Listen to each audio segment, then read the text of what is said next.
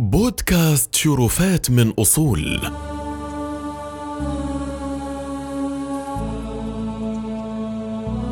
ارتكزت هذه الحلقة على صفحات من كتاب رواء مكة للكاتب حسن أوريد والتي تحدث فيها عما طرأ عليه من تغيرات نفسية بعد أدائه فريضة الحج.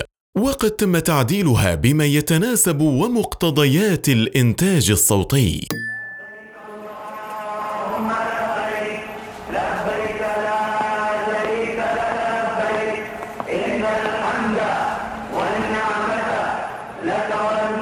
هذا ما أعجز عن التعبير عنه. وأتممت الحج. للحظة كاد حجي لا يتعدى كونه شعيرة من الشعائر وفجأة كماء يتفجر من الأعماق.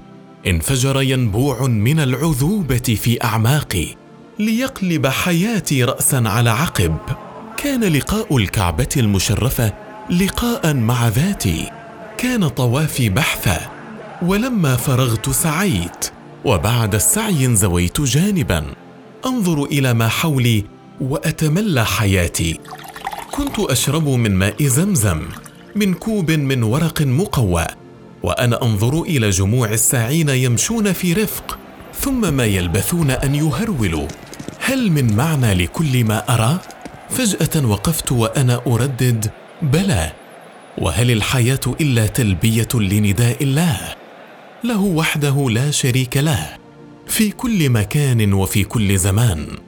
بحثت وسط الحجيج عن منفذ إلى خارج الحرم الشريف. كنت أشعر بخفة وحيوية كما لو أنني ريشة ولم أكن قدرت ما سيفضي إليه هذا الشعور من تحول في حياتي. لست أملك وسيلة للتعبير عما اعتمل في أعماق نفسي ولا وسيلة للتفسير العقلي لما وقع.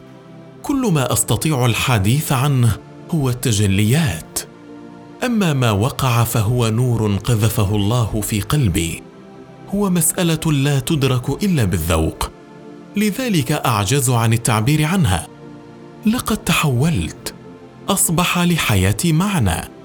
كنت منقبضا فأصبحت منشرحا. كنت أخشى الحياة وصروفها وأصبحت أهزأ منها ومن أحابيلها. نعم لقد أتممت الحج. وانتقلت إلى الطرف الآخر من هذه الحياة. هناك حيث الطمأنينة والأمن والراحة والسكينة.